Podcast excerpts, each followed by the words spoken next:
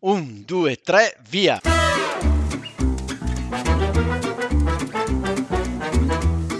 Benvenuti all'Italiano Vero, il podcast che ti insegna a parlare come un vero italiano. In studio Massimo, detto Cubo, da Bergamo, Paolo da Milano. E con noi in studio sempre ospiti mai visti e che non vedrete mai. Ma come che non vedremo mai? Eh, Paolo, è un podcast. Ah già! Episodio 25, nella vecchia fattoria. Oggi parliamo di Zio Tobia, rondini e piccioni e capre. Nella vecchia fattoria, ia ia oh, quante veste a zio Tobia, ia ia oh, c'è la capra, ca, ca, capra, beh, beh. Ciao Paolo, bentornato al nostro podcast.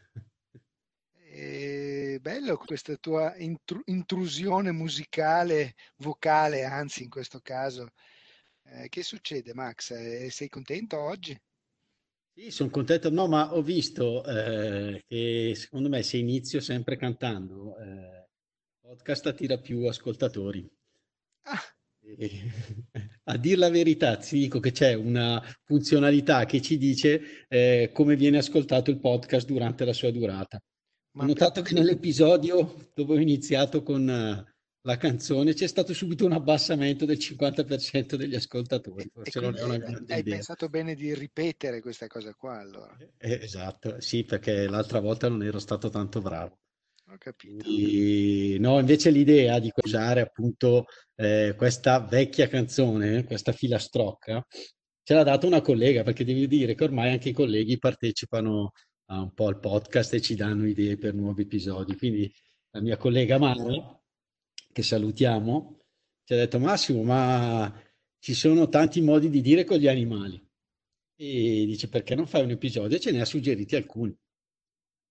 E quindi noi E eccoci quindi qua, eccoci qua subito a sfruttare questo tipo di proposta, a metterle in atto, insomma. Bene, bene. E subito mi è venuta in mente questa canzone, che è Mm. una filastrocca che ho scoperto essere eh, un canto popolare inglese. Old. MacDonald è da farm, Old MacDonald è da farm, poi mi sembra che parta col maiale.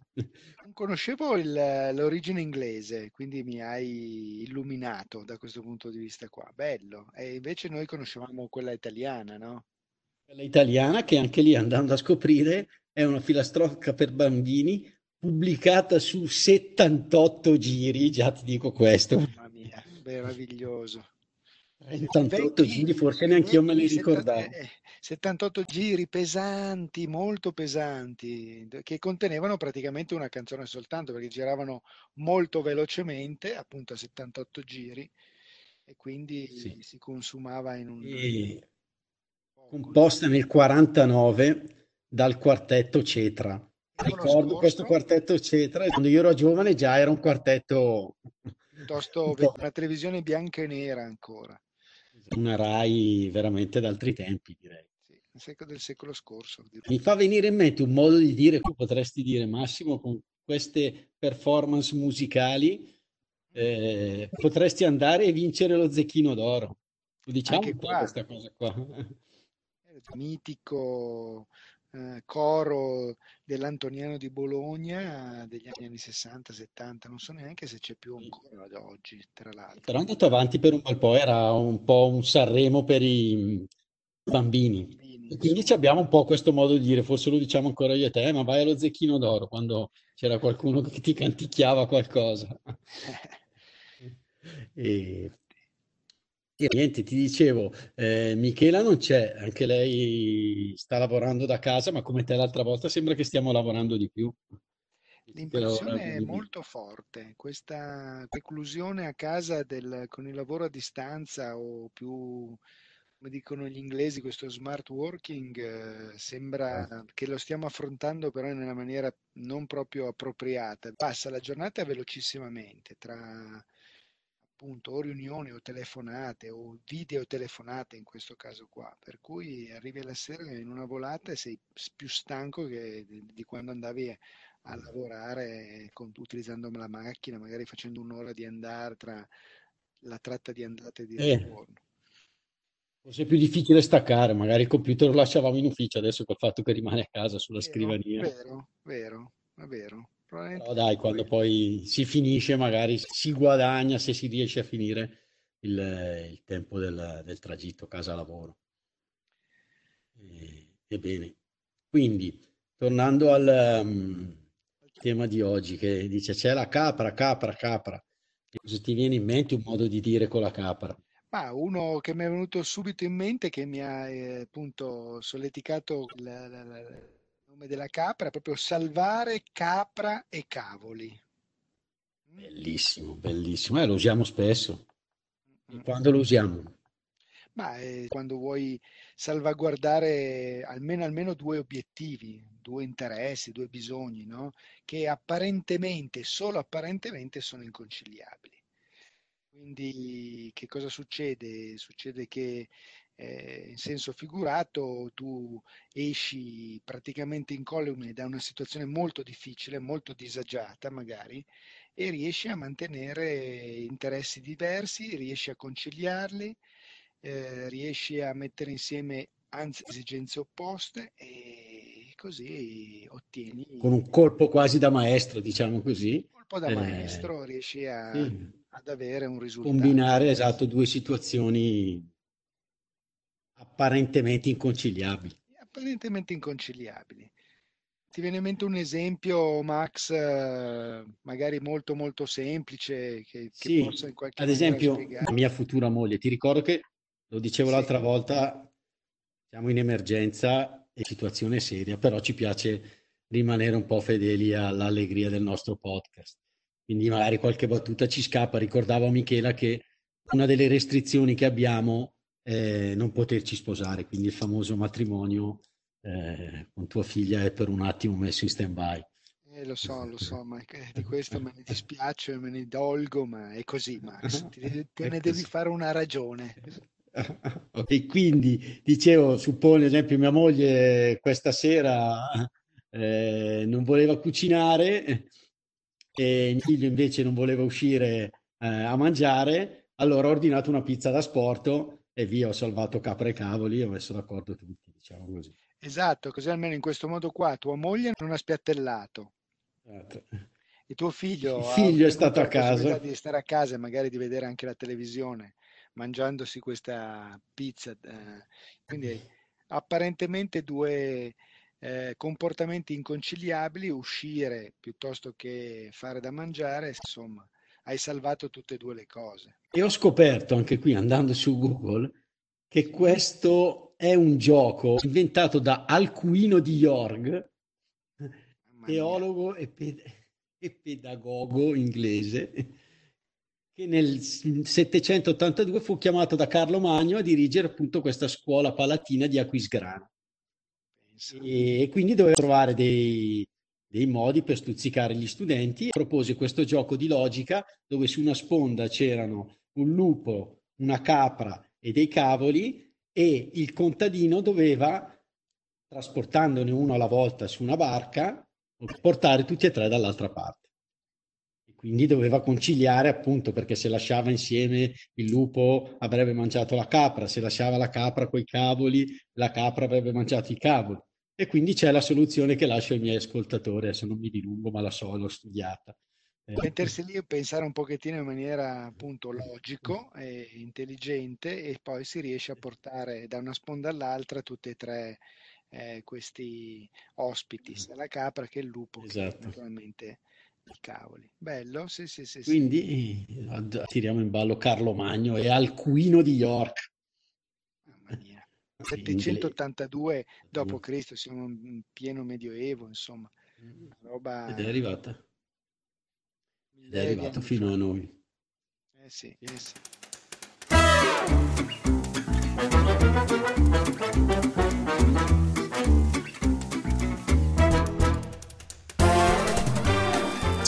sono Paola, la maestrina preferita da Cubo. Se il podcast vi sta piacendo, fatecelo sapere con una mail all'indirizzo l'italianovero chiocciola l'italianovero.it e sottoscrivetelo in Apple Podcast o nella vostra app preferita. Inoltre, mandateci idee e proposte che vorreste fossero trattate nei prossimi episodi. A presto, italiani veri!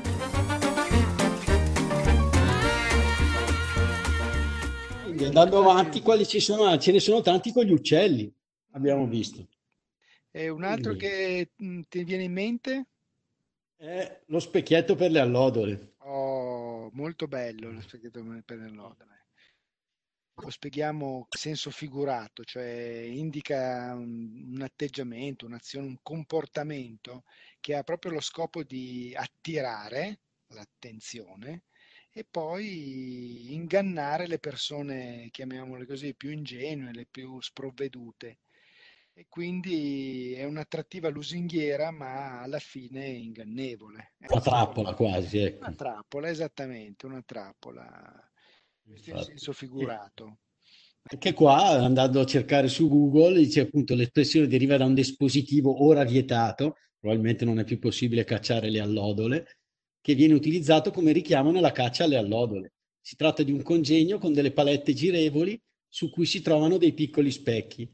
Le allodole si avvicinano perché vengono attirate dal luccichio dei raggi del sole che colpiscono gli specchietti e poi immagino venivano Quindi ho abbattute. capito. Ma invece ti viene in mente un altro esempio che lo può spiegare ancora più Sì. semplicemente?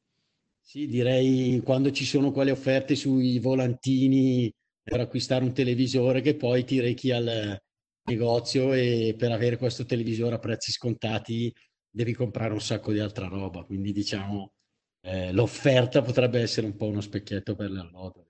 Esatto, quindi un televisore a un euro per dire, però devi anche comprare un altro elettrodomestico a- ad un prezzo che mh, magari è decisamente importante, per cui alla fine ti trovi un po' Oppure, fregato, ecco, da un certo Fregato, esatto. Bisogna- ricordi quando vendevano le enciclopedie a fascicoli? Il primo Esatto, fascicolo bello, in regalo, il secondo fascicolo e la copertina del primo volume. Il primo volume era- che ti costava niente, poi per arrivare però in fondo a tutta questa roba qua spendevi una fortuna effettivamente. Ne hai fatte di queste, Eh, queste raccolte che partivano dalle edicole? Adesso mi fai venire in mente che le avevo fatte, però non tanto per le enciclopedie quanto per, per esempio per dei modellini di aeroplani, modellini ah, di qualche ok. automobile o di qualche sommergibile, mi viene in mente qualcosa del genere. Per cui ne dovevi comprare questi primi pezzi, poi per completare però eh, tutta quanta la scatola, parte che ci mettevi una vita, e soprattutto i, i pezzi finali ti costavano veramente un occhio della testa, insomma. Raccoglievi, poi non le facevi mai rilegare, io mi ricordo queste cose. Non ti recavi mai qualche fotocopisteria per fartele rilegare, insomma. Bello, Esatto. bello. Esistono ancora i rilegatori, chi lo sa. Ma Forse- quelli più di carattere artigianale, farti rilegare una, un- un'enciclopedia ti costa altro occhio della testa che ti ho detto La prima. testa. Ok. Ehm, niente, andiamo avanti. Ah, allora Max, me ne viene in mente una a me. Posso? Vado? Vai, Una rondine non fa primavera. bellissimo. Questo lo usiamo spesso, quando lo utilizziamo. Lo utilizziamo spesso, è una sorta di proverbio, nel senso eh, del tutto figurato è quello che tu devi stare attento quando c'hai un segnale che è isolato e quindi che eh, non ti consente di trarre delle conclusioni eh, complessive. Di- quando tu vedi qualche cosa, quel qualcosa è proprio eh, episodico, non andare subito a delle conclusioni, perché potresti essere tratto in eh, inganno anche in questo caso. Esatto, un episodio non fa la tendenza, diciamo. eh. Perfetto, esattamente. Un episodio non fa la tendenza, bisogna sempre stare attenti, consolidare, aspettare, avere la pazienza di aspettare un pochettino, perché appunto se tu vedi una rondine a primavera, cioè non è detto che la primavera sia già arrivata, ecco. Come in questi giorni qua, Eh. cioè tu vai fuori adesso, è primavera, però tu vai fuori adesso, ammazza un freddo becco proprio. Sì, che- oggi sì, ricordiamo, registriamo il 24 marzo.